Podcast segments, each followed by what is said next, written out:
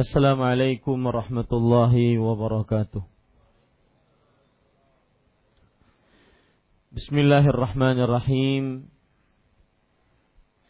Innal hamdalillah nahmaduhu wa nasta'inuhu wa nastaghfiruh wa na'udzu billahi min shururi anfusina wa sayyiati a'malina man yahdihillahu fala mudilla lahu ومن يضلل فلا هادي له. وأشهد أن لا إله إلا الله وحده لا شريك له. وأشهد أن محمدا عبده ورسوله. يا أيها الذين آمنوا اتقوا الله حق تقاته ولا تموتن إلا وأنتم مسلمون.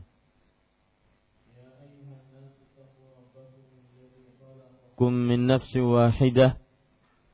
وخلق منها زوجها وبث منهما رجالا كثيرا ونساء واتقوا الله الذي تساءلون به والأرحام إن الله كان عليكم رقيبا. يا أيها الذين آمنوا اتقوا الله وقولوا قولا سديدا يصلح لكم أعمالكم ويغفر لكم ذنوبكم ومن يطع الله ورسوله فقد فاز فوزا عظيما. أما بعد فإن أصدق الحديث كتاب الله وأحسن الهدي هدي محمد صلى الله عليه وعلى آله وسلم وشر الأمور محدثاتها وكل محدثة بدعة وكل بدعة ضلالة وكل ضلالة في النار Alhamdulillah kita bersyukur pada Allah Subhanahu wa taala pada hari ini hari Senin malam Selasa 15 atau 15 Zulqa'dah 1438 Hijriah kita ditakdirkan oleh Allah Subhanahu wa taala untuk duduk kembali di dalam Masjid Imam Syafi'i Banjarmasin Kalimantan Selatan ini untuk mengkaji kitab Bulughul Maram min Adillatil Ahkam yang ditulis oleh Al-Hafidh Ahmad Ibn Ali Ibn Hajar Al-Asqalani rahimahullahu taala. Salawat dan salam semoga selalu Allah berikan kepada Nabi kita Muhammad sallallahu alaihi wa ala alihi wasallam pada keluarga beliau, para sahabat serta orang-orang yang mengikuti beliau sampai hari kiamat kelak dengan nama-nama Allah yang husna dan sifat-sifatnya yang ulia kita berdoa Allahumma inna nas'aluka ilman nafi'an wa rizqan tayyiban wa amalan mutaqabbala. Allahumma faqihna fid din wa 'allimna ta'wil. Ya Allah sesungguhnya kami mohon kepada Engkau ilmu yang bermanfaat rezeki yang baik dan amal yang diterima. Amin ya rabbal alamin. Wahai Allah, pahamkanlah kepada kami ilmu agama dan ajarkanlah kepada kami ilmu tafsir. Amin ya rabbal alamin. Bapak Ibu saudara-saudari yang dimuliakan oleh Allah Subhanahu wa taala, pada kesempatan kali ini hari Senin 15 Zulqa'dah 1400 38 Hijriah kita memulai membaca bab yang baru. Meskipun kitabnya masih sama yaitu Kitabus Salah akan tetapi kita membaca bab yang terbaru yaitu babu sifatis salah. Dan bab sifatis salah ini hadisnya banyak dan panjang dan mudah-mudahan kita bisa istiqamah untuk membacanya. Amin ya rabbal alamin. Sebelumnya saya ingin mengingatkan kepada Bapak Ibu, saudara-saudari, para jamaah sekalian yang dimuliakan oleh Allah Subhanahu wa taala. Yang pertama yaitu pentingnya menuntut ilmu agama. Ilmu agama penuntutannya adalah sebuah kewajiban dan juga tuntutan serta kemuliaan. Ilmu agama menuntutnya adalah kewajiban. Rasulullah Shallallahu Alaihi Wasallam bersabda dalam hadis riwayat Imam Ibnu Majah, "Talabul ilm faridatun ala kulli muslim." Menuntut ilmu adalah kewajiban bagi setiap muslim. Maka dia adalah kewajiban. Kenapa wajib? Karena kita diperintahkan untuk beribadah kepada Allah. Ya ayuhan nas, u'budu rabbakumul ladzi khalaqakum. Ayat yang pertama di dalam Al-Qur'an yaitu perintah ayat yang pertama perintah dalam Al-Qur'an yaitu surat Al-Baqarah ayat 21 adalah perintah untuk beribadah. Ibadah ini tidak akan bisa kita lakukan kecuali dengan didasari oleh ilmu agama. Dan peribadatan kepada Allah baik yang berupa akidah ataupun ibadah-ibadah praktis ataupun yang berkaitan dengan muamalah, adab dan tingkah laku. Akidah misalkan kita wajib berakidah yang benar, bertauhid, menjauhkan diri dari kesyirikan. Ini tidak bisa kecuali dengan ilmu agama. Allah Subhanahu wa taala berfirman dalam surat Al-Bayyinah ayat 5, "Wa ma umiru illa liya'budullah mukhlishina lahuddin." Dan tidaklah mereka diperintahkan kecuali untuk beribadah secara ikhlas untuk menegakkan agama hanya kepada Allah Subhanahu wa taala. Tidak akan bisa kita beribadah kecuali tidak akan kita bisa mengikhlaskan ibadah kecuali dengan ilmu agama. Begitu juga perihal solat yang kita akan pelajari sekarang ini.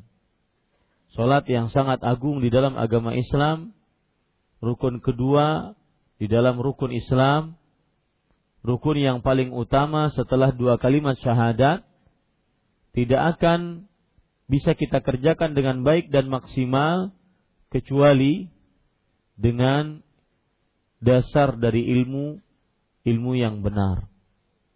Apalagi Rasul Shallallahu Alaihi Wasallam bersabda dalam hadis riwayat Bukhari, "Sallu kama raaitumuni usalli." Salatlah kalian sebagaimana kalian melihat aku salat. Tidak akan bisa kita kerjakan salat sebagaimana kita melihat Rasul Shallallahu Alaihi Wasallam sholat kecuali kita belajar ilmu sholat. Maka dia adalah kewajiban. Dan menuntut ilmu agama adalah tuntutan. Tuntutan karena kita diperintahkan oleh Allah Subhanahu wa taala untuk bertakwa kepada Allah. Sedangkan manusia di dalam perihal bertakwa kepada Allah, dia akan mendapati dua hal yang merupakan ujian bagi dirinya.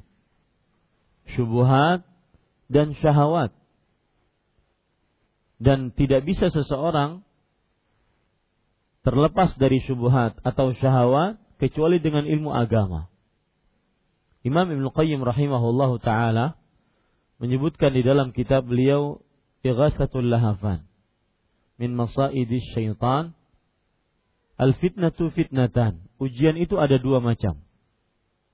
Fitnatu syubuhat wa fitnatu syahawat wa fitnatu syubuhat a'zamul fitnatain godaan yang berupa syubuhat perkara yang samar-samar dalam agama yang semakin hari semakin banyak di tengah-tengah kita Semakin orang melihat, semakin orang mendengar, semakin banyak terserap padanya syubuhat-syubuhat. Yang kedua, yaitu godaan syahwat. Yang juga semakin hari semakin mudah seseorang mencarinya dan melihatnya mendengarnya. Kemudian beliau mengatakan, "Wa tudra'u fitnatu syubuhat bil yaqin." Dan godaan syubuhat itu bisa dilawan dengan keyakinan. Yakin artinya adalah dengan ilmu yang benar berdasarkan Al-Quran dan hadis Rasul yang dipahami oleh para salafus saleh. Yakin. Maka dia tidak akan terkena syubhat. Dia yakin dengan Al-Quran, dia yakin dengan hadis sahih. Dia tidak akan terkena syubhat. Walau sebesar apa pun syubhat tersebut. Kemudian wa fitnatu syahawat tudra'u bis sabr. Dan godaan syahwat itu ditahan, dilawan dengan kesabaran. Dan seseorang tidak akan bisa sabar tanpa ilmu agama. Makanya saya katakan tadi, menuntut ilmu agama itu adalah tuntutan. Terutama di zaman sekarang, di akhir zaman. Seperti kita ini. Kemudian dia adalah kemuliaan. Kemuliaan. Siapa yang ingin dimudahkan jalan menuju surga, maka dengan menuntut ilmu agama. Rasul sallallahu alaihi wasallam bersabda dalam hadis riwayat Imam Tirmidzi, Imam Muslim dan yang lainnya, "Man salaka tariqan yaltamisu fihi ilman, sahhalallahu lahu bihi tariqan ilal jannah." Siapa yang menempuh sebuah perjalanan di dalamnya ia menuntut ilmu agama, maka niscaya Allah Subhanahu wa taala akan memudahkan dia untuk jalan menuju surga. Menuntut ilmu agama adalah kemuliaan. Orang yang berilmu agama mulia di sisi Allah dan derajatnya tinggi. Rasulullah sallallahu alaihi wasallam bersabda, "Wa fadlul alimi 'ala al-'abid ka fadli 'ala adnakum." keutamaan orang yang berilmu agama dibandingkan orang yang cuma ahli ibadah tanpa ilmu agama itu seperti keutamaanku dibandingkan orang yang paling derajatnya paling bawah di antara kalian. Keutamaan Nabi Muhammad sallallahu alaihi wasallam dibandingkan orang yang paling bawah derajatnya di antara umat Islam. Ini menunjukkan menuntut ilmu agama, menjadi orang yang berilmu agama adalah kemuliaan. Dan salah satu yang paling dibutuhkan dalam penuntutan ilmu agama adalah ikhlas karena Allah. Man talaba ilman mimma yubtagha bihi wajhullah la yatlubuhu illa liyusiba bihi 'aradan min ad-dunya lam yajid arfal jannah. Eh kama qala Nabi sallallahu alaihi wasallam. Siapa yang menuntut ilmu agama yang sebenarnya dia harus tuntut hanya karena mencari wajah Allah, kemudian dia menuntutnya untuk mendapatkan sebagian dari perkara agama, eh, perkara dunia, maka niscaya dia tidak akan mencium bau surga. Maka harus ikhlas karena Allah Subhanahu wa taala. Ikhlas ini yang akan menumbuhkan istiqamah dalam menuntut ilmu agama. Ikhlas ini yang akan senantiasa istiqamah dalam menuntut ilmu agama. Lihat samping kanan Anda, samping kiri Anda, depan belakang Anda yang dulu dari awal majelis ini dibuka. Majelis pengajian kitab Bulughul Maram ini dibuka dari mulai tahun 2013 akhir sampai sekarang. Sudah hampir empat tahun. Walhamdulillah. Lihat belakang Anda, samping-samping kanan, samping kiri. Siapa yang istiqamah di dalamnya? Maka Bapak Ibu, saudara-saudari yang dimuliakan oleh Allah Subhanahu wa taala, diperlukan kembali mencari keikhlasan. Terus memperbaiki niat di dalam menuntut ilmu agama. Imam Ahmad rahimahullahu taala ditanya, eh, beliau mengatakan talabul ilm la ya'dilhu syai' idza sahhatin niyyah. Menuntut ilmu tidak ada yang menandinginya jika niatnya itu baik. Jika niatnya baik. Kemudian beliau mengatakan, "Wa kaifa tasihhun niyyah fi talabil ilm?" Bagaimana niat yang baik dalam menuntut ilmu agama? Antanwiya rafa'al jahli an nafsik wa an ghairik. Engkau meniatkan di dalam dirimu mengangkat kebodohan dari dirimu dan dari orang lain. Setelah nanti kita mengetahui ilmunya, maka kita mengamalkan, kemudian kita ajarkan kepada orang lain. Maka saya berpesan, hati-hati tidak istiqamah dalam menuntut ilmu agama. Sa'id ibnu Jubair rahimahullah taala pernah mengatakan, لا يزال الرجل عالما ما تعلم فإذا استغنى واكتفى فعلم أنه أجهل ما يكون. Masih saja seseorang dikatakan sebagai orang yang alim ilmu agama selama dia belajar ilmu agama, selama dia menuntut. Apabila dia sudah sudah merasa tidak perlu mencukupkan dengan ilmu yang dia miliki, maka ketahuilah dia adalah orang yang paling bodoh.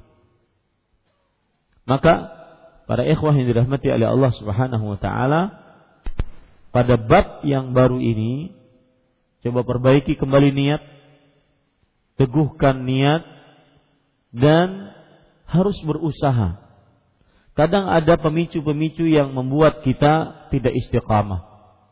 Dikatakan kadang-kadang pemicunya itu kita anggap baik, Misalkan mendidik anak, mengajarin anak, atau menjadi imam di masjid lain, atau yang semisalnya. Maka hati-hati dengan futur tatkala menjadi ilmu, menuntut ilmu agama. Yang dibutuhkan di dalam beramal adalah istiqamah. Aisyah radhiyallahu anha bercerita karena Rasulullah sallallahu alaihi wasallam amaluhu dimah Nabi Muhammad Sallallahu Alaihi Wasallam amalannya itu senantiasa terus menerus. Maka yang dibutuhkan dalam menuntut ilmu agama adalah istiqamah sehingga berhasil dalam menuntut ilmu agama. Dan walhamdulillah para ikhwah di masjid ini disiplin-disiplin ilmu agama sangat teratur rapi. Ini kemuliaan dan karunia dari Allah Subhanahu wa taala malam Selasa disiplin ilmu agama fikih hadis. Malam Rabu sejarah Nabi. Malam Kamis akidah tauhid. Malam Jumat adab. Malam Sabtu dan semisal. Pagi juga begitu. Maka ini kesempatan. Tanpa kita harus dipungut biaya, kemudian semuanya sudah tersedia di ruangan yang nyaman, maka apa bi ayyi ala rabbikuma tukadziban. Lalu dengan nikmat Rob mana ya, mana Robmu manakah yang kamu dustakan lagi? Sudah begitu banyak Allah Subhanahu wa taala memberikan nikmat kepada kita. Salah satu bentuk bersyukurnya adalah istiqamah dalam menuntut ilmu agama. Di samping tadi sudah kita sebutkan kewajiban, kemudian ketuntutan dan kemuliaan. Dan ada hadis yang menarik terakhir saya ingin sebutkan dalam kesempatan kali ini. Rasul Shallallahu Alaihi Wasallam bersabda dalam hadis riwayat Bukhari dan Muslim dari Muawiyah bin Abi Sufyan radhiyallahu anhu. Man yuridillahu bihi khairan yufaqihhu fid Siapa saja yang diinginkan oleh Allah Subhanahu wa taala kebaikan, niscaya Allah akan pahamkan ia perkara agama. Di sini terdapat pelajaran menarik. Yang pertama siapa saja, itu berarti siapa pun, laki-laki dan perempuan. Mau kaya, mau miskin, mau rakyat, mau pemerintah, mau orang yang berilmu, mau orang yang bodoh, siapa saja yang diinginkan oleh Allah kebaikan. Kebaikan di sini umum. Kebaikan dunia atau kebaikan akhirat. Tandanya Allah menginginkan orang itu dia diinginkan oleh Allah kebaikan, maka Allah akan pahamkan dia tentang agama. Sebagian ulama mengatakan yufaqihu fid diambil dari kata-kata ilmu fikih. Yaitu dia akan dipahamkan tentang hukum-hukum syar'i, halal haram, wajib, sunnah, mubah, makruh, haram. Akan dipahamkan oleh Allah. Ada sebagian yang lain mengatakan bahwa yufaqihu fid din dia akan difikihkan dalam perkara agama, maksudnya adalah fiqhul akbar. Yaitu fikih ajaran Islam dari mulai akidah, ibadah, muamalah dan tingkah laku. Maka ini adalah keutamaan dalam menuntut ilmu agama. Sebagaimana sudah saya sebutkan, menuntut ilmu agama adalah kemuliaan. Maka jangan pernah bosan, istiqamah terus. Atur waktunya. Saya tahu bapak dan ibu mungkin ada yang bekerja sampai jam 5, sampai setengah 6, jam 6. Atur waktunya. Bahwa saya harus tuntut ilmu agama. Karena sudah 8 jam kita menuntut dunia. Yang kalau kita mati saat menuntutnya kita tidak akan pernah bawa. Akan tetapi ketika kita menuntut ilmu agama hanya dari jam 7 sampai jam 9 kadang-kadang jam 9 sudah bubar. Dua jam. Itu pun boleh ngantuk. Itu boleh minum, boleh, boleh, boleh macam-macam. Maka para ikhwah yang dirahmati oleh Allah, satu lagi pelajaran menarik dari hadis ini diambilkan dari perkataan Imam Nuqayyim rahimahullah, yufaqihu fid din dipahamkan ilmu agama, maka diinginkan oleh Allah kebaikan. Bukan berarti hanya sekedar paham, akan tetapi pemahaman yang dibarengi dengan pengamalan. Pemahaman yang dibarengi dengan pengamalan. Itu yang akan diinginkan oleh Allah kebaikan dalam agama. Maka para ikhwah yang dirahmati oleh Allah, saya begitu paham dengan kesibukan Bapak Ibu saudara-saudari sekalian tapi jangan lupa bahwa kesibukan tersebut tidak akan berkah tanpa didasari ilmu agama. Maka mudah-mudahan kita berdoa kepada Allah. Semoga kita istiqamah dalam menuntut ilmu agama. Wallahi demi Allah, di zaman sekarang tidak ada amalan yang paling bermanfaat untuk diri, menyibukkan diri di dalamnya kecuali menuntut ilmu agama dengan segala macam syubhat, syahwat yang ada di tengah-tengah manusia. Tidak ada sesuatu apa pun yang paling bermanfaat diri ini disibukkan dengannya kecuali menuntut ilmu agama. Dajjal di akhir zaman bisa dihadapi oleh seorang pemuda dan pemudanya tetap istiqamah dalam iman gara-gara ilmu agama. Ketika pemudanya dibelah dibelah badannya menjadi dua. Kemudian Dajjal tersebut mengatakan, Alam tu'min bi, apakah engkau tidak beriman kepadaku? Maka pemuda ini mengatakan, Anta Dajjal kama haddathana Rasulullah SAW. Engkau adalah Dajjal sebagaimana yang Rasulullah SAW meriwayatkannya kepada kita. Ini ilmu agama. Maka para ikhwan yang dirahmati oleh Allah, seseorang akan tetap tegar, teguh, kokoh, tidak mudah goyah, tetap kokoh bagaikan pohon kurma, sebagaimana perumpamaan orang beriman yang dinyatakan oleh Rasul Shallallahu Alaihi Wasallam dengan segala macam syubhat dan syahwat. Mau tidak mau kita lihat, mau tidak mau kita dengar, mau tidak mau kita rasakan. Ya, karena apa yang terjadi di zaman kita mendukung akan hal itu. Sosial media, televisi, radio. Maka pada saat itu Bapak Ibu saudara-saudari yang dimuliakan oleh Allah Subhanahu wa taala, ilmu agama adalah sesuatu yang paling baik seseorang menyibukkan diri dengannya di zaman sekarang ini. Wallahu a'lam. Kita masuk kepada bab yang terbaru dan seperti yang sudah saya sebutkan kitabnya masih sama.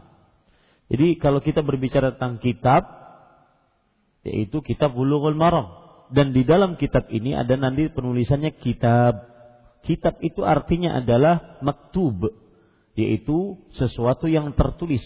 Maksudnya adalah hadis-hadis yang ditulis oleh penulis Al-Hafidh Ahmad bin Ali bin Hajar Al-Asqalani rahimahullah tentang berkait berkaitan tentang sholat. Nah, dalam kitab sholat kita sudah banyak mempelajari eh, bab-bab yang ada, ya, sudah banyak mempelajari bab-bab yang ada. Kalau anda lihat di dalam buku terjemahan anda di nomor Romawi 13, eh, di situ kita sudah mempelajari uh, kitab sholat, bab waktu sholat, bab azan, bab syarat-syarat sholat, bab sutroh, bab anjuran khusyuk dalam sholat, bab masjid. Enam bab sudah kita pelajari di dalam kitab sholat. Ya, ingat sekali lagi kitab itu artinya apa? Maktub sesuatu yang tertulis, yaitu penulis menulis hadis-hadis tentang sholat. Nah, penulisan hadis-hadis ini tentang sholat dibagi oleh Al-Hafidh Ibnu Hajar di dalam beberapa, beberapa bab. Bab yang sudah kita pelajari enam bab yang berkaitan dengan kitab sholat. Ya, bab waktu-waktu sholat, bab adzan, bab syarat-syarat sholat, bab sutroh, pembatas untuk orang yang sholat, bab anjuran khusyuk, bab masjid. Nah, sekarang di bab yang ketujuh ini bab yang terbaru ya mungkin salah satu hal yang menyebabkan orang futur menuntut ilmu agama karena dia pernah sekali tidak hadir. Kemudian sekali lagi kemudian akhirnya terlambat terlambat kemudian akhirnya tidak mengikuti. Akhirnya kalau datang dia berpikir bingung saya mau masuk yang mana? Nah sekarang saya katakan makanya saya bilang ke panitia dakwah di Masjid Imam Syafi'i dan juga di yayasan bahwa bikin pengumuman agar semangat kembali orang. Dan harus tekad dari mulai saat sekarang saya tidak akan pernah absen untuk kajian bulughul maram karena sangat penting tentang tata cara sholat ini. Pentingnya dari sisi mana? Ini perintah Rasul. Sallu kama ra'aitumuni usalli. Perintah Rasulullah sallallahu alaihi wasallam. Salatlah kalian sebagaimana kalian telah melihat aku salat. Perintah ini wajib dan tidak bisa akan dikerjakan kecuali dengan mempelajari hadis-hadis yang berkaitan dengan tata cara salat Nabi Muhammad sallallahu alaihi wasallam. Para ikhwah yang dirahmati oleh Allah Subhanahu wa taala, sebelumnya mukaddimah. Apa yang dimaksud dengan bab tata cara salat? Tata cara dimaksudnya di sini adalah tata cara yang berkaitan dengan ucapan dan perbuatan sholat. Tata cara yang berkaitan dengan ucapan dan perbuatan sholat. Yang mengumpulkan rukun, kewajiban, dan sunnah-sunnah sholat. Yang mengumpulkan rukun, kewajiban, dan sunnah-sunnah sholat.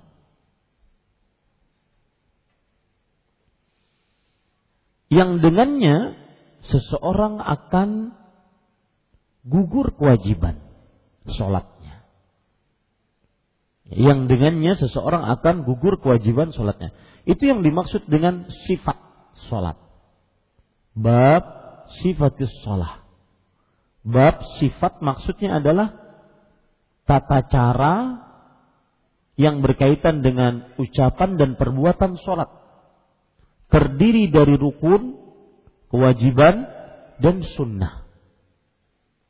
Rukun, kewajiban, dan sunnah. Yang dengannya gugur kewajiban seseorang perihal sholatnya di hadapan Allah Subhanahu wa taala. Ini yang disebut dengan bab tata cara sholat. Dan perlu diketahui Nabi kita Muhammad sallallahu alaihi wasallam untuk sholat beliau telah menjelaskannya dengan dari dua sisi. Dengan perbuatan dan ucapan. Dan ini menunjukkan pentingnya perihal sholat. Beliau bukan hanya sekedar menjelaskannya dengan ucapan, tetapi juga dengan perbuatan. Sebagaimana hadis yang saya sebutkan tadi, "Sallu kama ra'aitumuni usalli." Salatlah kalian sebagaimana aku sebagaimana kalian telah melihat aku salat. Hadis ini penting dilihat dari sisi kita sholat tidak ingin sholat kita tidak diterima. Bahkan seluruh amal ibadah kita, kita ingin amal ibadah kita diterima. Jadi sebenarnya di dalam beramal ibadah kepada Allah bukan hanya sekedar melaksanakan ibadah tersebut kemudian cuek, acuh tak acuh apakah ibadah saya diterima atau tidak. Tidak. Di dalam kehidupan beragama kita, yang kita cari juga adalah bagaimana ibadah kita diterima. Makanya hadis tadi penting. Salatlah kalian sebagaimana kalian telah melihat aku salat. Ya, ini para ikhwah, itu hadis diriwayatkan oleh Imam Bukhari. Kemudian para ikhwah, oleh karena inilah para sahabat Nabi radhiyallahu anhum sangat-sangat memperhatikan sholatnya Rasulullah. Nah, ini Alaihi Wasallam. Ini semestinya jadikan kita contoh. Manusia yang mendapat ridho Allah, manusia yang mendapatkan dijamin surga, diampuni dosa, kemudian apalagi sebaik-baik manusia Ternyata salah satu gaya hidup mereka adalah mereka sangat perhatian terhadap perihal sholat. Berdasarkan hadis tadi. Sallu kama ra'aitumuni usalli. Bahkan mereka sering bertanya kepada Rasulullah tentang sholat. Lebih banyak pertanyaannya dibandingkan ibadah-ibadah lain. Makanya perihal sholat hadis-hadisnya rinci, detil. Hadis-hadisnya rinci dan detil. Sampai gerakan mulut Rasulullah Sallallahu Alaihi Wasallam diketahui dan diriwayatkan oleh para sahabat Nabi tatkala salat. Ya, diriwayatkan oleh sahabat Nabi tatkala tatkala salat. Jadi sebenarnya salat ini sulit untuk masuk bid'ah di dalamnya. Karena Rasul Shallallahu Alaihi Wasallam menjelaskan dengan rinci perihal sholat tersebut. Nah ini kita perlu contoh. Orang-orang yang dapat ridho Allah dijamin surga, diampuni dosa, dijam, eh, di sebagai umat yang paling terbaik di antara umat manusia, mereka senantiasa sangat perhatian terhadap sholat. Maka ayo kita juga perhatian terhadap perihal sholat dengan mempelajari bab ini dengan sebaik-baiknya. Bayangkan Nabi Muhammad Shallallahu Alaihi Wasallam berhenti sebelum bertakbir, jadi beliau baca surat Al-Fatihah, kemudian baca surat setelah surat Al-Fatihah, kemudian berhenti sebelum bertakbir perpindahan. Itu pemberhentian itu ada hadisnya. Lihat. Ini menunjukkan bagaimana kita harus benar-benar mencontoh para sahabat Nabi. Benar-benar detil memperhatikan perihal sholat. Ini para ikhwan yang dirahmati oleh Allah Subhanahu wa taala.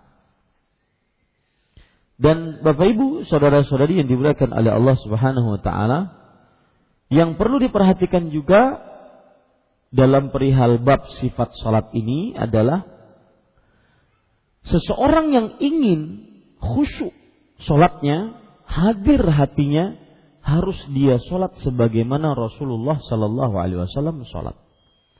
Maka keliru ketika ada orang mengatakan jangan terlalu membicarakan bagaimana mengangkat takbir. Tangan sejajar dengan apa? Apakah sejajar dengan telinga, sejajar dengan bahu? Kemudian letakkan di mana? Maka kita katakan wajib memperhatikan itu berdasarkan hadis Rasul. Sallu kamar aitumuni usalli. Jadi kadang-kadang ada kalimat kalimat haqqin urida bihil batil Ada ucapan-ucapan yang hak tetapi diinginkan kebatilan atasnya. Seperti misalkan, yang penting kan dari sholat itu esensinya. Yang penting dari sholat itu esensinya. Tidak perlu terlalu memperhatikan bagaimana meletakkan tangan, apakah di dada, apakah di e, perut, apakah di bawah perut, apakah di e, lutut. Ya, maka kita katakan, wahai saudaraku, anda ingin sholat khusyuk. Dan dengan sholat khusyuk tersebut menghadirkan eh, tanda anil fahsya wal mungkar. Sholat yang mencegah perbuatan fahsya dan kemungkaran. Maka contohlah sholat manusia yang paling terbaik. Rasulullah Sallallahu Alaihi Wasallam. Maka pada saat itu kita wajib memperhatikan perihal tata cara sholat. Silahkan azan dulu. Ya, kita lanjutkan Bapak Ibu saudara-saudari yang dimuliakan oleh Allah itu tadi mukaddimah beberapa hal jadi mukaddimah yang pertama yang saya sebutkan tadi makna tata cara ya sudah saya sebutkan. Kemudian mukaddimah yang kedua yang sudah kita sebutkan tadi juga yaitu sallu kama raaitumuni usalli pentingnya hadis tersebut bahkan saking pentingnya salat merupakan ibadah yang sangat detil dijelaskan oleh Rasulullah sallallahu alaihi wasallam. Salat tidak masuk bid'ah di dalamnya. Dan salat seseorang harus memperhatikan ibadah-ibadah eh, salat rukun kewajiban dan sunnahnya karena para sahabat Nabi radhiyallahu anhu memperhatikannya.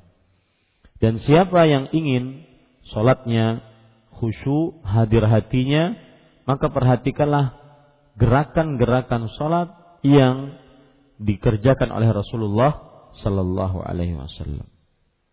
Kita masuk sekarang hadis yang pertama.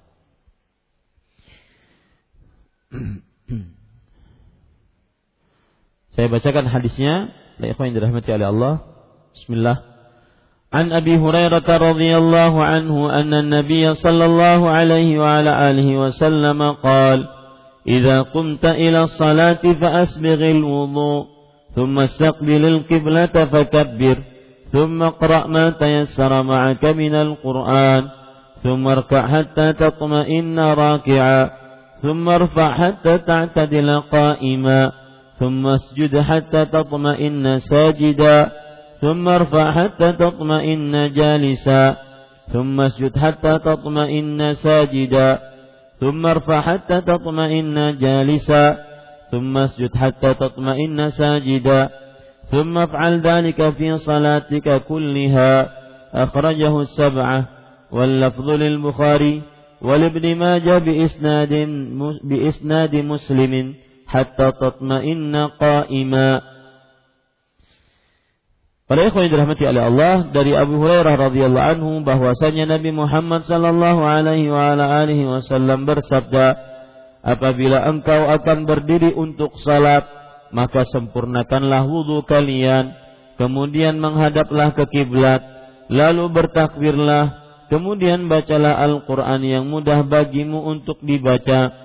Kemudian rukuklah sehingga engkau tumak ninah tetap diam sejenak setelah benar-benar rukuk di dalam rukuk Kemudian bangkitlah hingga engkau lurus berdiri. Kemudian sujudlah engkau hingga engkau tumak ninah di dalam sujud. Kemudian bangkitlah engkau hingga engkau tumak ninah di dalam sujud. Lalu kerjakanlah semua itu dalam solat, semua solatmu. Diriwayatkan oleh tujuh orang imam. Dan lafat ini adalah lafat Al-Bukhari. Sedangkan di dalam riwayat Ibnu Majah dengan sanatnya Muslim hingga engkau tumak ninah dalam berdiri atau i'tidal. Dari Abu Hurairah radhiyallahu an. Abu Hurairah adalah sahabat Nabi yang paling banyak meriwayatkan hadis Rasul secara mutlak. Tidak ada tandingannya. Dan nama asli beliau Abdurrahman bin Sakhr ad-Dawsi. Dan beliau wafat pada tahun 59 Hijriah. Dan beliau masuk Islam tahun ke-7 Hijriah. Tahun ke-7 Hijriah. Sebelum satu tahun sebelum penaklukan kota Mekah. Al-Imam Az-Zahabi rahimahullah dalam kitab beliau Syiar Alamin Nubala menyebutkan Al-Imam Al-Faqih Al-Mujtahid Al-Hafidh sahibu Rasulullah sallallahu alaihi wasallam Abu Hurairah Ad-Dausi Al-Yamani Sayyidul Huffaz Al-Asbat seorang imam seorang ahli fikih seorang ahli ijtihad. Ahli ijtihad maksudnya adalah yang bisa mengeluarkan hukum fikih berdasarkan dalil dari Al-Quran atau hadis Rasul Sallallahu Alaihi Wasallam. Seorang hafid, hafid artinya adalah orang yang menghipu, menghafal ribuan hadis. Sahabat Rasulullah Sallallahu Alaihi Wasallam Abu Hurairah Ad-Dausi, salah satu kabilah dari kabilah Yaman, Ad-Daus, kabilah Daus, dan Al-Yamani yang berasal dari Yaman, Sayyidul Huffaz Al-Asbat, pemimpin ahli, pemimpin, para penghafal hadis yang terpercaya.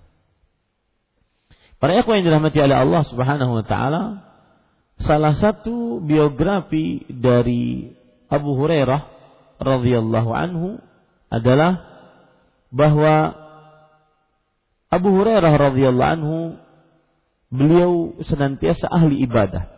Di sini pelajaran bagi kita bahwa ilmu wajib dituntut. Tetapi ibadah pun harus dikerjakan. Jangan cuma referensi ilmunya saja. Tetapi bagaimana ilmu tersebut berbuah manis di dalam diri kita. Ilmu menghasilkan amal. Ilmu menghasilkan sholat tahajud. Sholat witir minimal. Sekal, se, satu rakaat semalam. Masa tidak bisa? Sebelum tidur atau setelah tidur atau sebelum subuh Ya. Jadi ilmu yang bermanfaat adalah ilmu yang menghasilkan amal. Maka saya ingin agar yang menuntut ilmu di sini pun juga ahli ibadah disampingkan di samping mereka juga ahli ilmu. Al-alim al-abid, ahli ilmu yang ahli ibadah pada Allah. Dan itu tercermin pada diri Abu Hurairah radhiyallahu anhu. Disebutkan dalam riwayat Bukhari Abu Uthman An-Nahdi seorang tabi'i muridnya Abu Hurairah kalau tidak salah nama Abdurrahman Abu Uthman An-Nahdi ini Abdurrahman bin Mul Abu Uthman An-Nahdi bercerita tawayyaftu Abu Hurairah sab'a layal Aku bermalam di rumah Abu Hurairah selama sepekan. Kalau orang bermalam di rumahnya selama sepekan, sudah ketahuan asli pemilik rumah tersebut. Bagaimana sikapnya, bagaimana ibadahnya di dalam rumah. Fakana huwa wa imra'atuhu wa khadimuhu ya'taqibuna al-laila aslasan. Maka ternyata Abu Hurairah istrinya dan budaknya, pembantunya membagi malam tersebut menjadi tiga malam. Yusalli hadha thumma yuqidhu hadha. Beliau sholat, yang satu sholat, kemudian yang lain Kemudian setelah sholat, kemudian membangunkan yang lain. Yang lain ini sholat, membangunkan yang lain. Terus gantian setiap malam. Ahli ilmu tapi ahli ibadah. Ini pelajaran menarik kita pada malam ini dari seorang Abu Hurairah radhiyallahu anhu. Ahli sholat sunnah, ahli duha, ahli tahajud. Tahajud Pak Ikhwan. Ahli sholat malam, Lihat lagi ibadahnya Abu Hurairah radhiyallahu anhu disebutkan di dalam uh, Tabaqat Ibnu Sa'ad. Dengan sanad yang sahih an Ikrimah. Dari Ikrimah rahimahullah anna Abu Hurairah kana yusabbihu fi kulli yawmin isnatai asyrata alfa tasbih. Senantiasa Abu Hurairah radhiyallahu anhu bertasbih di setiap harinya 12 ribu tasbih. 12 ribu ucapan subhanallah. Dan senantiasa beliau berkata, Usabbihu biqadri dunubi. Aku bertasbih sesuai dengan banyaknya dosa-dosaku. Ini para ikhwan yang dirahmati oleh Allah Subhanahu wa taala, usahakan kita ilmunya berbuah amal. Jangan hanya sekedar menjadi referensi ilmu yang hampa tanpa amal.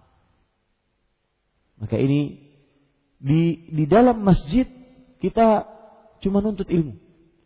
Pengamalan ilmu tersebut di rumah masing-masing, di luar masjid. Ya, di dalam masjid mungkin orang banyak yang lihat bisa dia sholat sunnah, ba'diyah, qabliyah.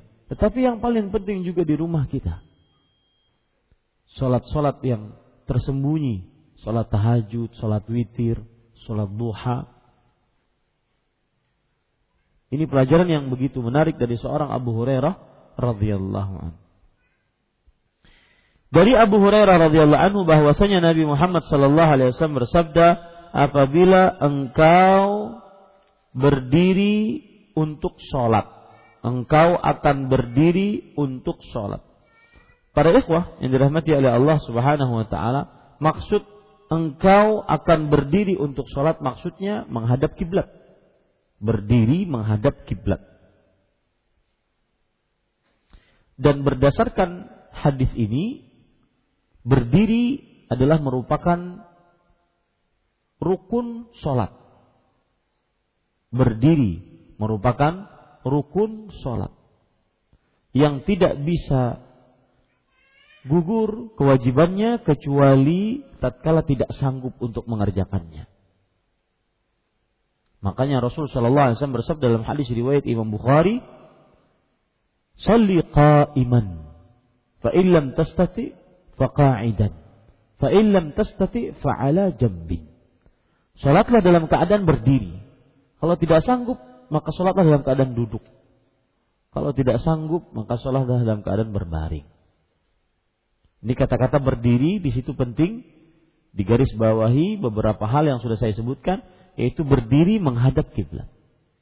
Kemudian juga disebutkan oleh para ulama fikih berdiri hukumnya adalah rukun sholat.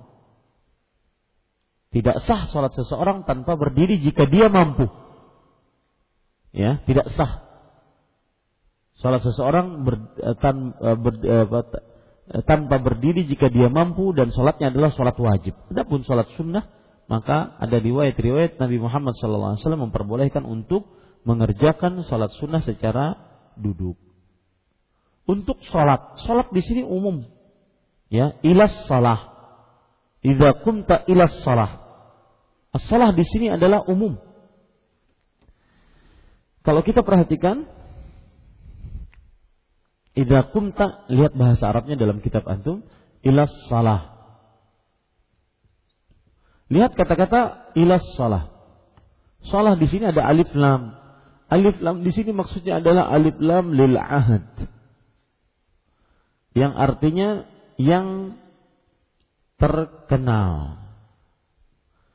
Maksudnya semua jenis sholat yang kita kerjakan dikenal dalam agama Islam.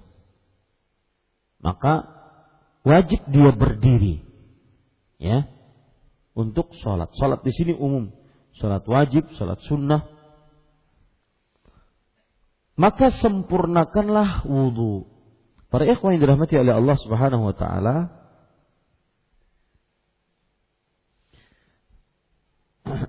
sebelumnya saya ingin kembali apabila engkau engkau di sini terlewat engkau di sini siapa?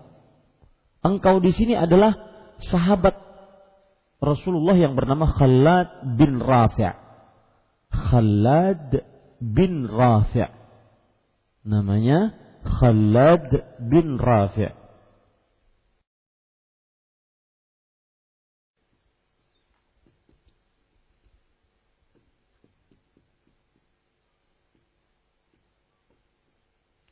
Khalad bin Rafi. Sahabat inilah yang karenanya terjadi hadis ini. Sahabat inilah yang karenanya keluar hadis ini. Jadi para ikhwah yang dirahmati oleh Allah, hadis ini dikenal oleh para ulama sebagai hadis al-musi salatahu hadis orang yang buruk sholatnya. Orang yang buruk sholatnya. Dalam bahasa Arabnya al-musi sholatahu. Orang yang buruk sholatnya.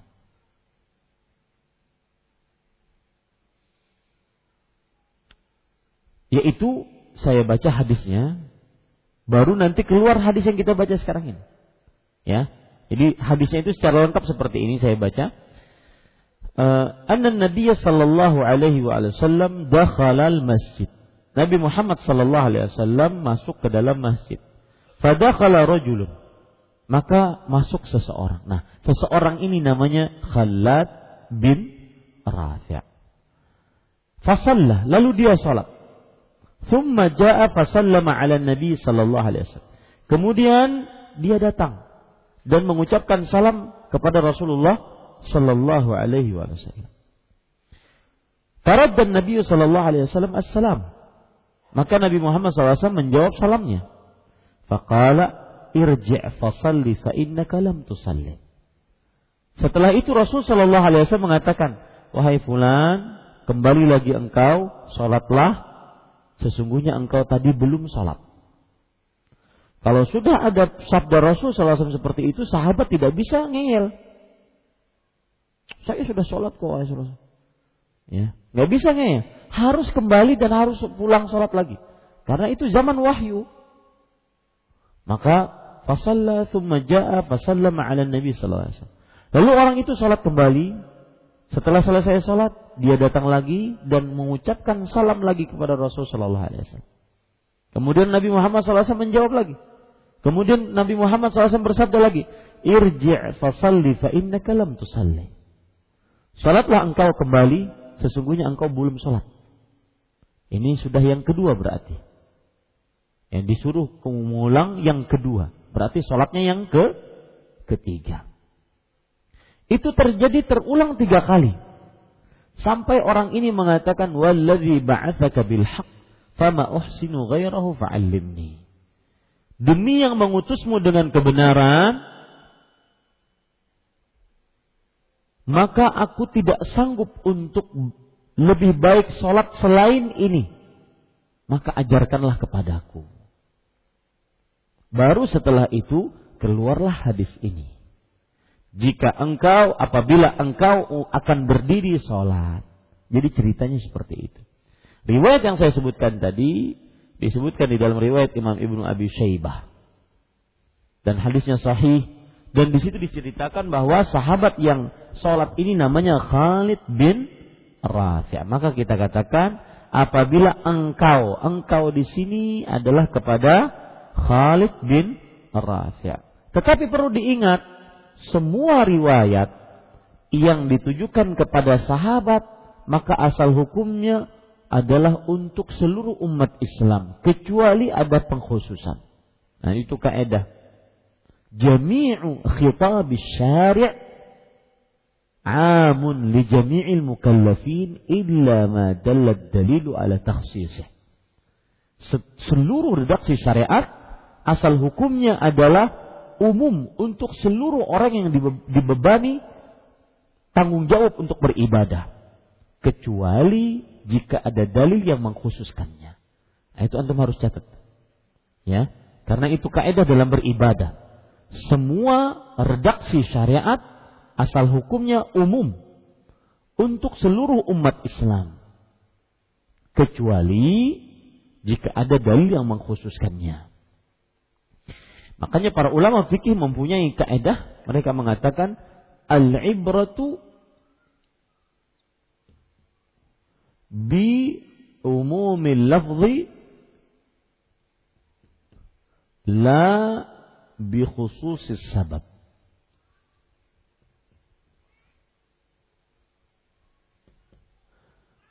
Artinya yang menjadi ukuran standar adalah keumuman lafadznya. Keumuman lafadz. Bukan kekhususan sebab. Sebabnya yang terjadi adalah Khalid bin Rafi'. Tetapi hukumnya umum. Ya. Jangan ada nanti ada orang yang mengatakan itu kan khusus untuk khalat. Ibn Rafi. Maka kita katakan tidak. Akan tetapi umum. Lafalnya adalah umum. Maka semua redaksi syariat tujuannya umum kecuali jika ada dalil yang mengkhususkannya. Ya, ini bisa dipahami. Baik. Kita lanjut. Para ikhwan yang dirahmati oleh Allah Subhanahu wa taala, Sebelum kita lanjut lagi, cerita tadi berapa kali dia mengulang? Tiga kali. Timbul penjelasan para ulama. Kenapa Nabi Muhammad SAW membiarkan dia mengulang sampai tiga kali? Bukan dari pertama dibetulkan oleh Rasulullah SAW. Paham pertanyaannya? Nah, para ulama menjelaskan kenapa diulang sampai tiga kali. Salah satu sebabnya adalah Nabi Muhammad wasallam menginginkan untuk mengingatkan dia. Mungkin dia lupa. Mungkin dia dia lupa tatkala sholatnya sehingga sholatnya buruk. Oh ternyata sudah tiga diulang tiga kali. Wah ini kada ingat, ini bujuran ingat nih. Bukan karena lupa sholatnya seperti ini, memang karena kebiasaan sholat dia seperti itu. Ini pada ikhwan yang dirahmati oleh Allah Subhanahu wa taala. Sebab yang pertama. Sebab yang kedua, kenapa Rasul Shallallahu alaihi wasallam membiarkan dia mengulang sebanyak tiga kali untuk mengulang sholatnya yang buruk tadi? Maka agar dia semakin semangat untuk menuntut ilmu. Ternyata dia bodoh tentang sholat. Semakin semangat untuk menuntut ilmu yang benar tentang sholat.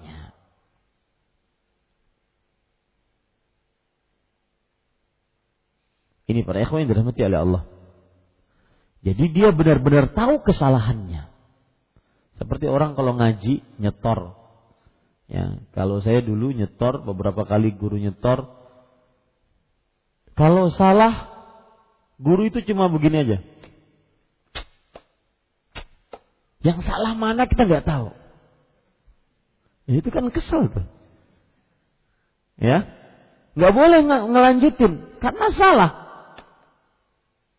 Kalau guru saya yang di Madinah mana? Oh ya. Semoga Allah memberi petunjuk padamu. Itu salah tuh berarti. Kita jangan mengucapkan amin. Salah itu sedang dimarahi itu. ya. Maka pada ikhwan yang dirahmati oleh Allah Subhanahu wa taala itu tujuannya Rasulullah SAW mengulang sebanyak tiga kali tujuannya adalah agar benar-benar tahu salahnya. Nah, timbul pertanyaan, Ustaz, salahnya ini apa? Kenapa sampai diulang-ulang sebanyak tiga kali? Salahnya adalah karena tidak tumak nina. Makanya di dalam hadis ini dijelaskan beberapa kali kata-kata hatta tatma'inna, hatta tatma'inna, sampai tumak nina di dalam i'tidal, di dalam ruku, di dalam sujud, di dalam duduk. Sampai itu maknina. Salah satu sebabnya adalah karena dia tidak tumak nina. Ini para ikhwah. Di zaman Rasulullah Sallallahu Alaihi Wasallam tidak tumak ninah diajari sholat, ya diajari sampai benar, di diperbaiki, jangan sampai dibenarkan. Tetapi di zaman sekarang bahkan di negeri ini yang tidak tumak ninah diliput televisi, dijadikan sebagai tradisi katanya. Ini Islam Nusantara. Itulah ya Makanya sebenarnya solusi para ikhwan yang dirahmati oleh Allah yang kita dapati dari syubhat dan syahwat ilmu agama. Yang sudah saya katakan tadi dia tuntutan zaman. Karena kita di akhir zaman. Kita lanjutkan. Apabila engkau akan berdiri untuk sholat. Maka sempurnakanlah wudhu kalian Kata-kata sempurnakanlah para ikhwan yang dirahmati Allah, artinya adalah diambil dari kata-kata uh, di situ kan asbiril wudu. Kalau Anda lihat bahasa Arabnya fa asbiril wudu. Isbal artinya adalah secara bahasa isbal yaitu baju kurung yang menutupi seluruh tubuh atau baju perang yang menutupi seluruh tubuh itu disebut dengan isbal. Kalau diterjemahkan dalam bahasa sempurnakanlah wudhu. Maksudnya adalah anggota-anggota wudhu dibasuh secara sempurna. Ya, tetapi jangan berlebihan. Ustaz, kan dibasuh secara sempurna. Saya membasuh kaki pada syariatnya kan sampai dua mata kaki. Ingin sempurna saya basuh sampai paha-pahanya. Nah ini terlalu berlebih-lebihan. Yang tidak diperbolehkan. Para ikhwan yang dirahmati oleh Allah Subhanahu wa taala, Abdullah bin Umar radhiyallahu anhu mengatakan yang dimaksud dengan menyempurnakan wudhu adalah al-inqa. Inqa artinya adalah benar-benar telaten maksimal dalam membasuh. Ini sempurnakanlah wudhu kalian.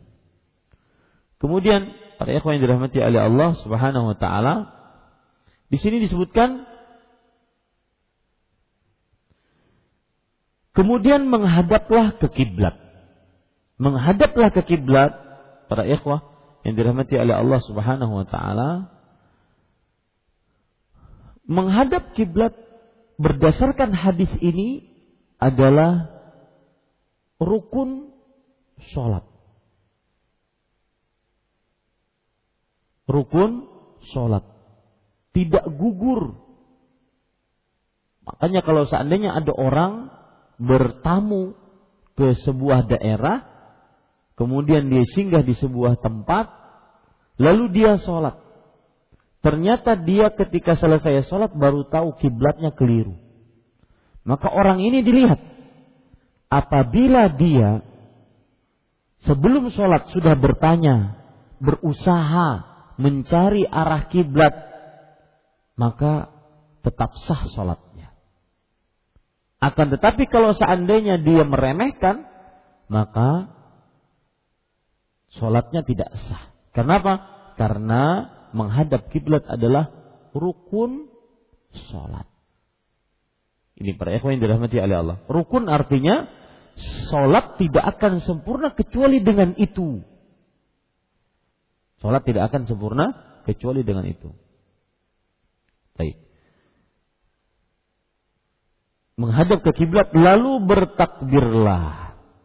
Takbir yang dimaksud di sini adalah takbiratul ihram dan ini pun rukun salat. Rasul sallallahu alaihi wa alihi wasallam bersabda, "Miftahuhat takbir wa tahliluhat taslim."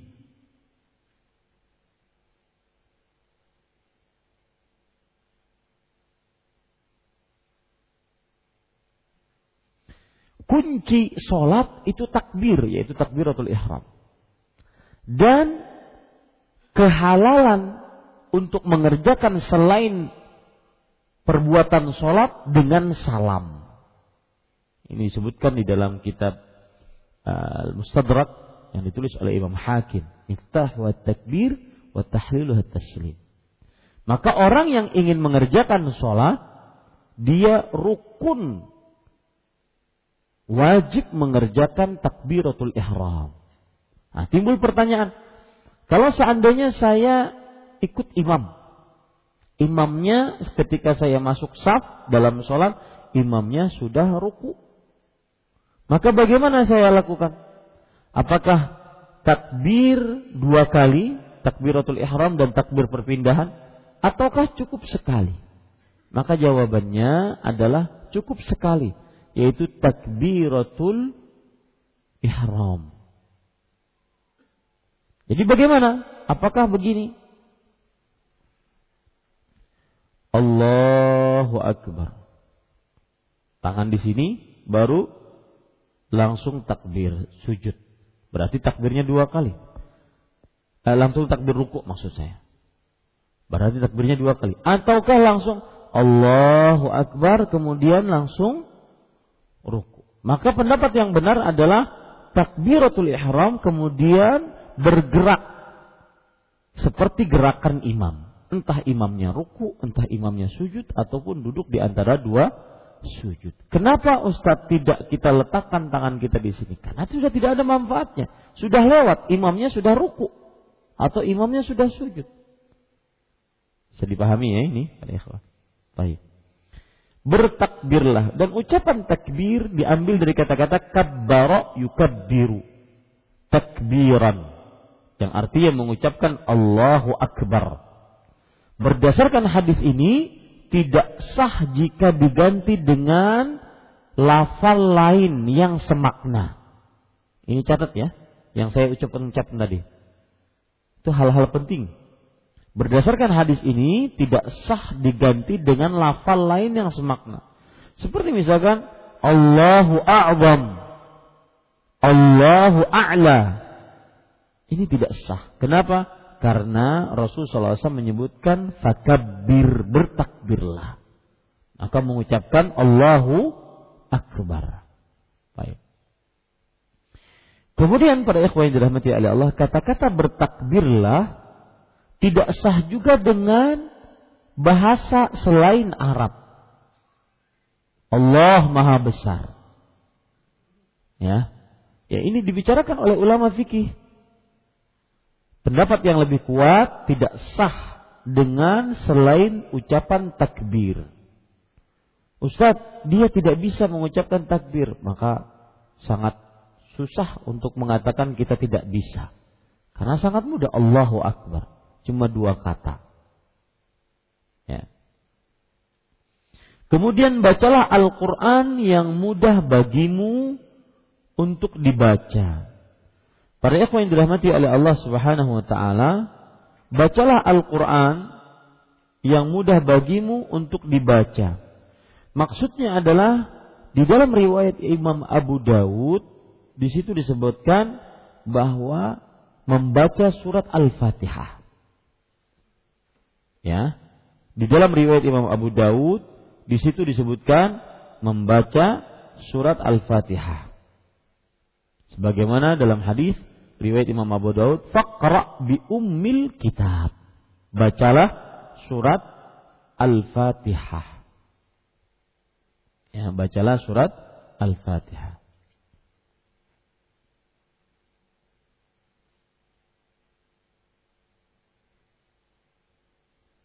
Baik. Para ikhwan yang dirahmati oleh Allah Subhanahu wa taala, jadi di situ kalau kita baca kemudian bacalah Al-Qur'an yang mudah bagimu untuk dibaca. Bacalah Al-Qur'an yang mudah bagimu untuk dibaca adalah dalam riwayat yang lain surat Al-Fatihah.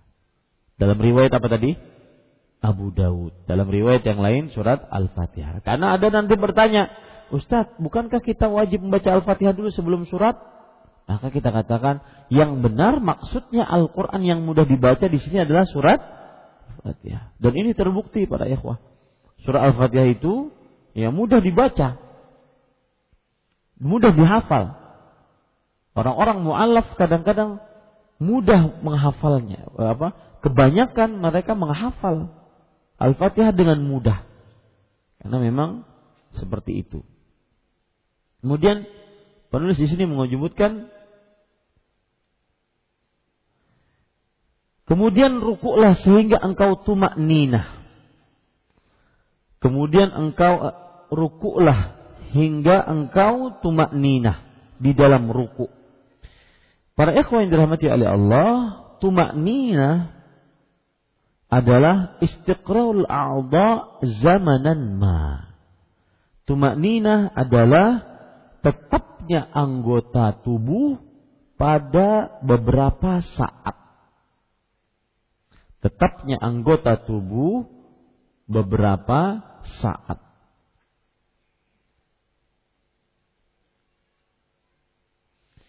Di dalam riwayat yang lain terdapat ucapan seperti ini, hatta tatma'inna mafasilaka wa tastarhi.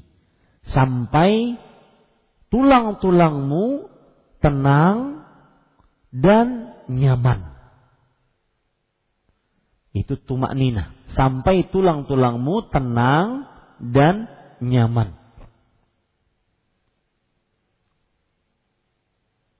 Di dalam riwayat yang lain, fa'akim sulbata hatta tarji'a al-idham. Nanti kita akan baca di hadis yang ke-281. Maka tegakkanlah tulang belakangmu hingga kembali kepada keadaan semula. Ya. Ini para ikhwah. Itu yang disebut dengan tumak ninah. Jadi tetapnya anggota tubuh pada beberapa saat. Dalam riwayat yang lain sampai tulang-tulang tenang dan nyaman. Ya. Dan saya heran, uh, kenapa sebagian masjid sholatnya kurang tumak nina, terlalu cepat. Dan itu di masjid-masjid tertentu. Di masjid-masjid yang lain tidak tidak tumak eh, tidak uh, tidak terlalu cepat. Yang menjadi pemikiran kita adalah apakah memang seperti itu diajarkan? Kok menjamur? Ada sebagian masjid yang kurang tumak ninahnya. Ataukah memang ada masalah fikih di dalam ini saya juga belum tahu. Ya, kita jangan seuban dulu.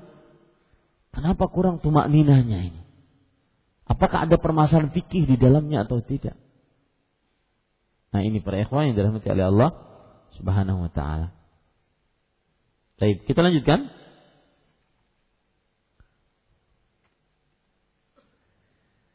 Di sini disebutkan tetap diam sejenak setelah benar-benar ruku di dalam ruku. Kemudian bangkitlah hingga engkau lurus berdiri. Bangkitlah hingga engkau lurus berdiri. Para ikhwan yang dirahmati oleh Allah Subhanahu wa taala yang dimaksud di sini bangkit punggungnya setelah ruku sampai benar-benar berdiri. Kenapa di sini tidak disebutkan kata-kata tumak nina?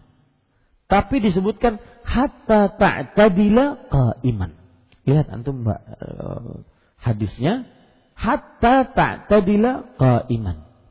Sampai ta'tadila.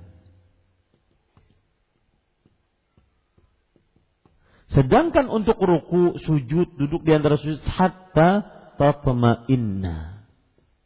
Nah, itu Anda bisa lihat di dalam buku terjemahan Anda. Kenapa untuk berdiri dari ruku yang disebut dengan i'tidal, ya? Kenapa pakai kata-kata ta'tadila? Para ikhwah yang dirahmati oleh Allah Subhanahu wa taala, karena orang yang berdiri itu adalah orang yang tegak. Dan setiap yang tegak berarti dia tumak nina. Itu jawabannya. Setiap orang yang berdiri berarti dia tegak dan orang yang tegak berarti dia tumak ninah. Dan ini dikuatkan dengan hadis lain riwayat Imam Ahmad hatta tatma'inna qa'iman sampai kamu tumak ninah berdiri. Makanya Rasulullah SAW memakai kata-kata i'tidal hatta ta'tadila qa'iman sampai benar-benar tegak berdiri. Para ikhwan yang dirahmati oleh Allah Subhanahu wa taala, kita lanjutkan. Kemudian bangkitlah hingga engkau lurus berdiri. Jadi kata-kata yang kita bicarakan tadi yang saya tulis di samping sana itu yaitu kata-kata lurus berdiri sampai engkau lurus berdiri. Kenapa dikatakan belurus berdiri? Karena memakai kata lurus bukan kata tumak nina karena setiap yang lurus maka dia berarti tumak nina. Itu dia. Kemudian kita lanjutkan. Kemudian sujudlah hingga engkau tumak ninah di dalam sujud. Para ikhwan yang dirahmati oleh Allah, sujudlah hingga engkau tumak ninah di dalam sujud. Kata-kata sujudlah hingga tumak ninah. Bagaimana tumak ninah eh, bentuk sujud? Nanti kita akan bahas. Sujud yang sempurna adalah sebagaimana dalam hadis Abdullah bin Abbas umirtu an asjuda ala sab'ati a'zum. Aku diperintahkan untuk sujud di atas tujuh anggota. Yang pertama dahi plus hidung. Yang kedua dua telapak tangan. Dua dan tiga. Yang keempat dan kelima lutut. Yang keenam dan ketujuh jari jemari kaki. Inilah anggota-anggota sujud. Dan kalau seseorang sudah se, sudah sujud di atas tujuh tersebut, maka berarti dia tumak nina.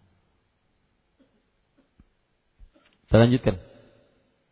Lalu kerjakanlah semua itu di dalam semua sholatmu. Ini menunjukkan bahwasanya dari mulai takbiratul ihram sampai salam maka kerjakan tumak nina. Ya, kerjakanlah tumak nina. Kemudian diriwayatkan itu poin yang kedua ya. Jadi makna hadis poin kedua. Kemudian poin yang ketiga derajat hadis ini. Diriwayatkan oleh tujuh orang imam. Ini istilah dari Al-Hafidh Ibnu Hajar. Tujuh orang imam. Siapa mereka?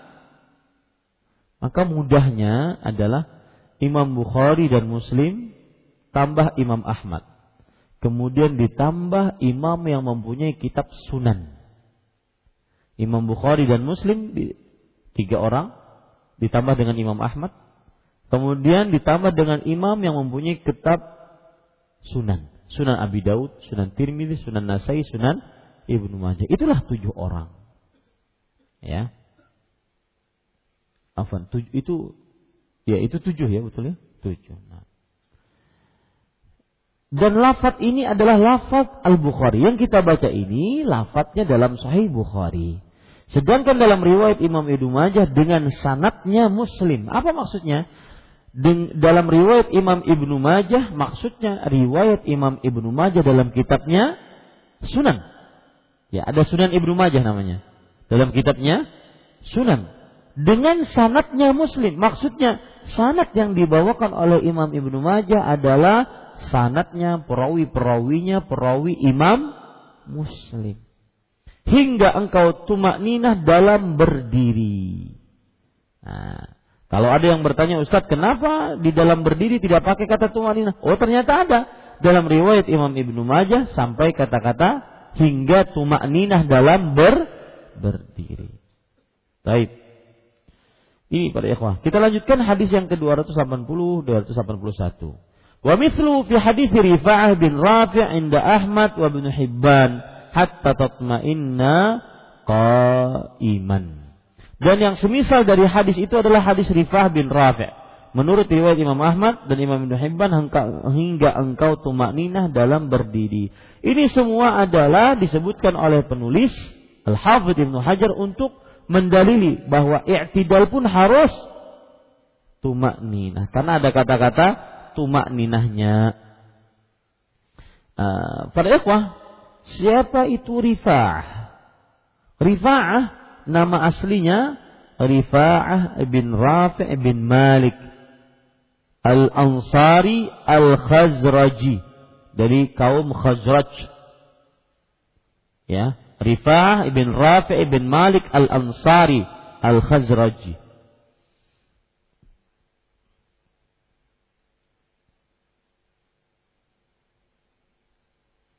Ibunya adalah saudaranya pemimpin kemunafikan.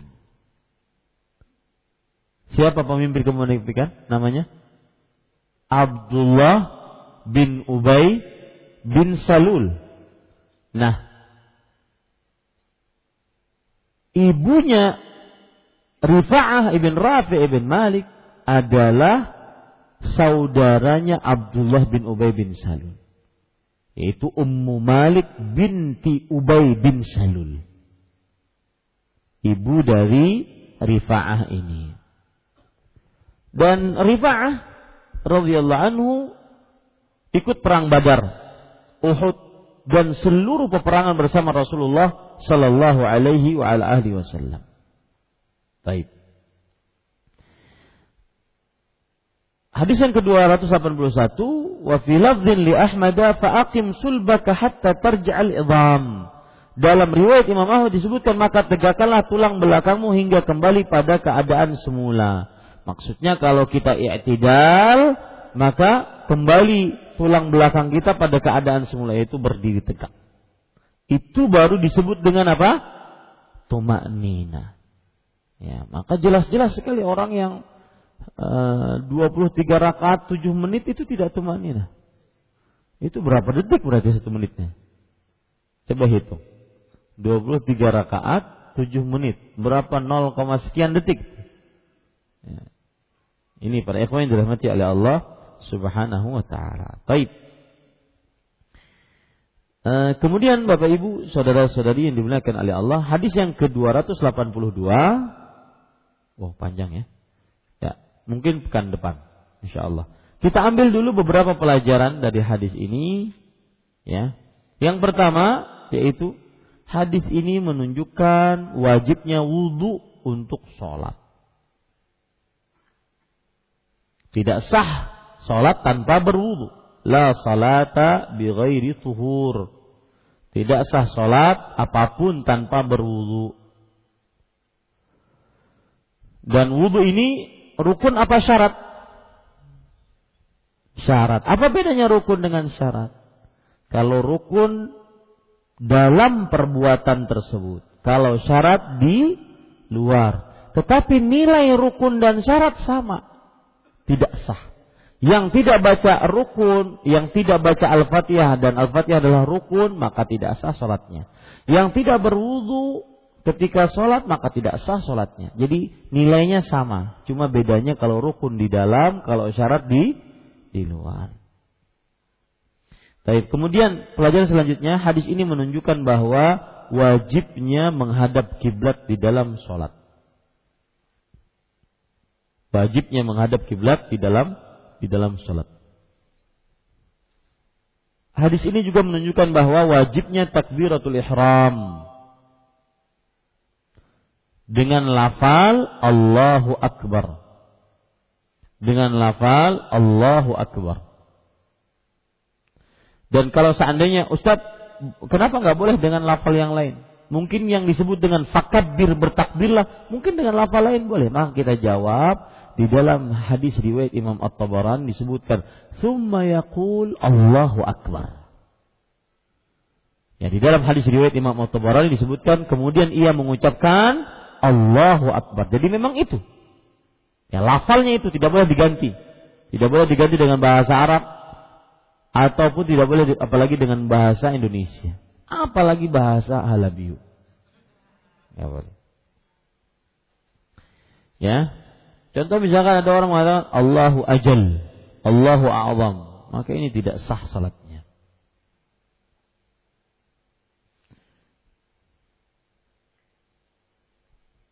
Kemudian pada yang dirahmati oleh Allah Subhanahu wa taala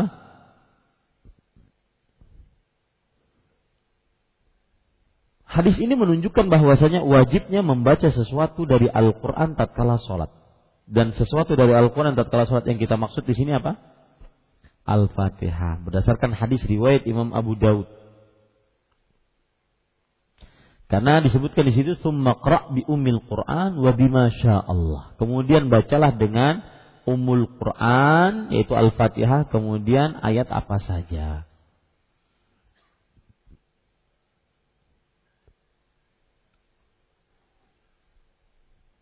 Kemudian pada yang dirahmati oleh Allah, hadis ini menunjukkan bahwa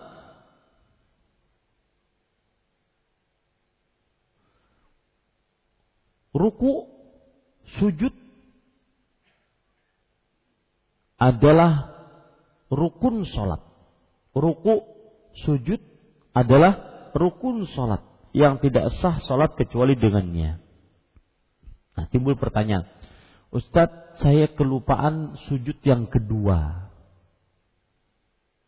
Sudah berdiri. Bagaimana?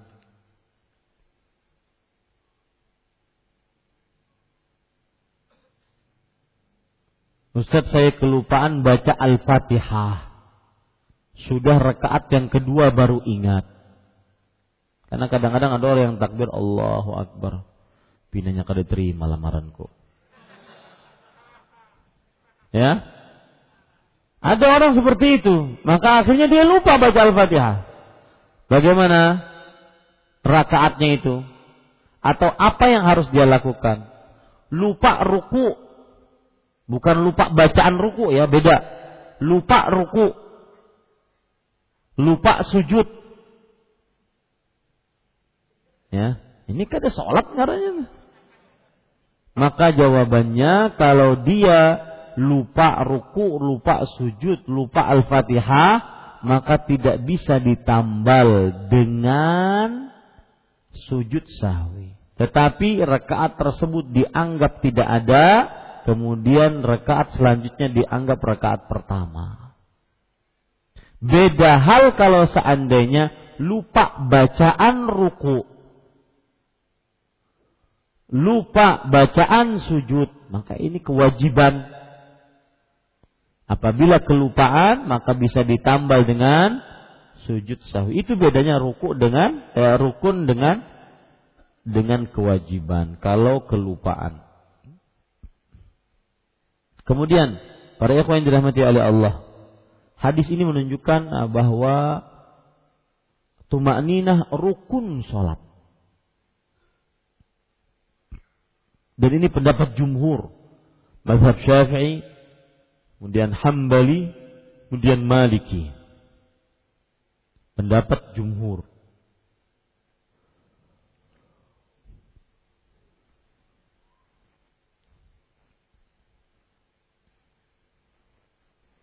Baik. Itu yang bisa saya sampaikan, sudah waktu malam. Kita lanjutkan pada pertemuan yang akan datang. Mudah-mudahan bermanfaat. Wallahu alam wa sallallahu nabi Muhammad walhamdulillahi rabbil alamin.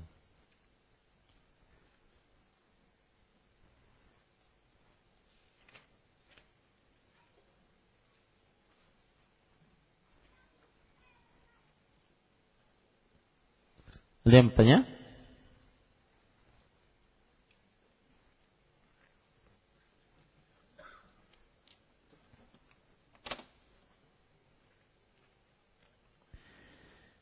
Bismillah, ketika sujud meletakkan tujuh anggota badan. Salah satunya adalah jari jemari kaki. Apakah harus kelima jari jemari masing-masing kaki? Karena jika merapatkan tumit, jari kelingking kaki tidak kena lantai. Yaitu e, kadang-kadang. Maka jawabannya semestinya lima jari jemari kaki tersebut. Akan tetapi jika seseorang ber uh, me, me, berusaha maka kemudian tidak sanggup maka pada saat itu tidak mengapa. Yang penting dia berusaha sebanyak sebesar mungkin lima jari jemari kaki tersebut menghadapkan ke kiblat ketika sujud. Wallahu alam. Apakah sholat di masjid sama dengan sholat di musola komplek? Apa juga harus bertahiyatul masjid di musola? Maka jawabannya, masjid yang disolati tahiyatul masjid adalah pengertiannya kullu ma salah. Setiap bangunan yang disediakan untuk sholat. Maka pada saat itu musola di komplek pun termasuk masjid. Cuma namanya saja musola untuk kita di Indonesia, yaitu masjid kecil. Adapun untuk di Arab, musola itu adalah lapangan luas yang digunakan untuk sholat id biasanya. Maka disebut dengan musola ya disebut dengan musola. Berarti musola yang kita kenal dengan masjid kecil, yang masjid mungkin tidak disolati Jumat atau masjid yang hanya disolati beberapa solat saja, jadi solat-solat wajib, maka pada saat itu dia juga disebut dengan masjid meskipun namanya musola. Karena pengertian masjid sudah tercukupi untuknya setiap bangunan yang disediakan untuk sholat. Ya, alam. Bagaimana kalau kita sudah azan, namun sampai iqamah setelah 15 menit tidak ada yang datang. Nah, sudah azan sampai iqamah 15 menit tidak ada yang datang. Maka iqamah sendiri. Iqamah sendiri, imam sendiri, makmum sendiri. Ya, ini sangat menyedihkan sebenarnya. Dan di situ terdapat terdapat keistimewaan. Ya, terdapat keistimewaan. Saya lupa hadisnya yang jelas orang yang azan sendiri, iqamah sendiri, sholat sendiri, ini termasuk daripada orang yang menegakkan syiar Islam. Dan besar pahalanya. Dan bolehkah saya sholat di tempat sholat lain yang tempatnya lebih jauh demi mengejar sholat berjamaah? Tapi kalau ke tempat lain, musola komplek jadi kosong. Maka jawabannya pada ikhwah, pada saat itu lebih baik kita sholat di dekat rumah di, di masjid yang di dekat rumah. Ya. Sebabnya kenapa kata-kata lebih baik? Karena agar memakmurkan masjid. Rasulullah Allah Subhanahu wa taala berfirman, "Innama ya'muru masajidallah man amana billahi wal yawmil akhir wa aqama shalah wa ata zakah wa lam yakhsha illallah fa'asa ulaika an yakunu minal muhtadin." Sesungguhnya yang memakmurkan masjid, masjid Allah adalah orang-orang yang beriman, mendirikan sholat, membayar zakat, dan tidak takut kecuali kepada Allah, maka semoga mereka mendapatkan petunjuk. Sesudah sholat asar, kenapa tidak ada sholat sunnah ba'diyah? Maka yang menentukan itu adalah Rasulullah berdasarkan dari syariat Allah Subhanahu wa taala. Kalau ditanya hikmah, maka sebelum saya menjawab apa hikmahnya, maka perhatikan baik-baik. Tidak semua ibadah wajib kita ketahui hikmahnya.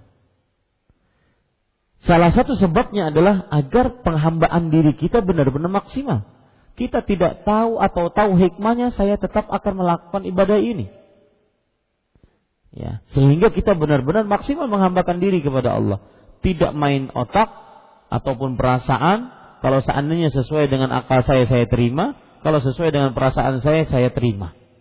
Tidak sesuai dengan akal, tidak sesuai dengan perasaan, saya tolak. Ini enggak. Nah, adapun hikmahnya mungkin kalau seandainya kita ingin ambil hikmah, salah satunya adalah saddan lidzari'ah ila ibadatil syams. Menahan sarana untuk tidak menyembah matahari. Karena waktu itu matahari mau ter terbenam. Wallahu alam. Pendapat yang manakah yang paling kuat dalam sujud merapatkan kaki atau membuka kaki saat sujud mohon pencerahannya? Maka jawabannya adalah dal, uh, pertama ini masalah khilaf. Khilaf yang mu'tabar yang dibicarakan oleh para ulama dari mulai semenjak dahulu. Dan seseorang ketika berhadapan dengan masalah khilaf, apabila khilaf itu adalah khilaf mu'tabar, khilaf yang diakui, maka pada saat itu dia diwajibkan untuk mengambil pendapat yang lebih kuat dengan dalil. Dan dia boleh mengatakan pendapat yang lain lemah tanpa harus menyesatkan. Pendapat yang lain lemah tanpa harus menyesatkan. Karena masalahnya khilafiyah. Dan yang kedua yang perlu diperhatikan, ketika masalah ini masalah khilafiyah, maka para ulama sepakat bagi yang sholatnya tatkala sujud merapatkan kedua telapak kakinya atau merenggangkannya, dua-duanya sah. Dua-duanya sah. Tetapi ketika berbicara tentang mana yang lebih kuat, maka baru kita menguatkan pendapat yang lebih kuat. Dan pendapat yang lebih kuat adalah yaitu berdasarkan riwayat dari Aisyah radhiyallahu anha. Suatu ketika Rasulullah Shallallahu alaihi wasallam salat malam. Kemudian Aisyah radhiyallahu anha berada pada sisi beliau tidur. Kemudian Aisyah radhiyallahu anha mehahar-hahar bahasa Banjar. Ya, meraba-raba ternyata meraba ke telapak kaki Rasulullah SAW yang sedang mansubatan qaimatan yang sedang berdiri tegak dan dirapatkan kedua-duanya. Nah, ini pendapat yang lebih kuat wallahu alam. Afwan saya ingin bertanya jadi kunci dari sholat itu wudhu atau takbir karena tadi Ustadz mengatakan riwayat Al-Hakim miftahus salat takbir. Sedangkan saya mengetahui dari riwayat dengan lafaz miftahus salat al-wudhu wa tahrimuha takbir wa tahliluha taslim. Uh, mungkin yang benar ini miftahus salah al wudu kunci salat itu wudu dan keharamannya takbir dan kehalalannya taslim. Maksud keharamannya ini setelah takbiratul ihram diharamkan untuk mengerjakan yang lain selain ucapan dan perbuatan sholat. Dan kehalalannya maksudnya setelah salam maka dihalalkan mengerjakan selain perbuatan dan ucapan sholat. Dan yang saya ucapkan tadi keliru ya keliru. Dan jazakallahu khairan atas eh, apa pembenarannya bagaimana jika salah satu anggota badan saat sujud tertutupi misalkan dahi oleh rambut tidak mengapa bahkan bagi siapa yang mempunyai rambut yang panjang di dilarang untuk mengibah rambutnya sehingga dia sujud di atas dahinya. Ya. Dilarang untuk mengibah rambutnya sehingga dia sujud di atas dahinya. Dibiarkan saja. Nabi Muhammad SAW bersabda, "Wala nakuffu thauban wala sya'aran." Kita tidak mengibahkan rambut dan juga uh, baju. Ya, tatkala sholat. Jadi tatkala sholat baju ini tidak diperbolehkan untuk di dilipat. Begitu juga rambut. Ya.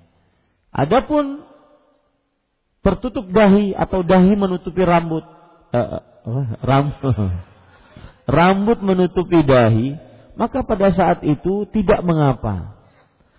Haruskah dahi tidak terhalang rambut maka jawabannya tidak. Kalau seandainya harus dahi tidak terhalang rambut, harus ada dalil.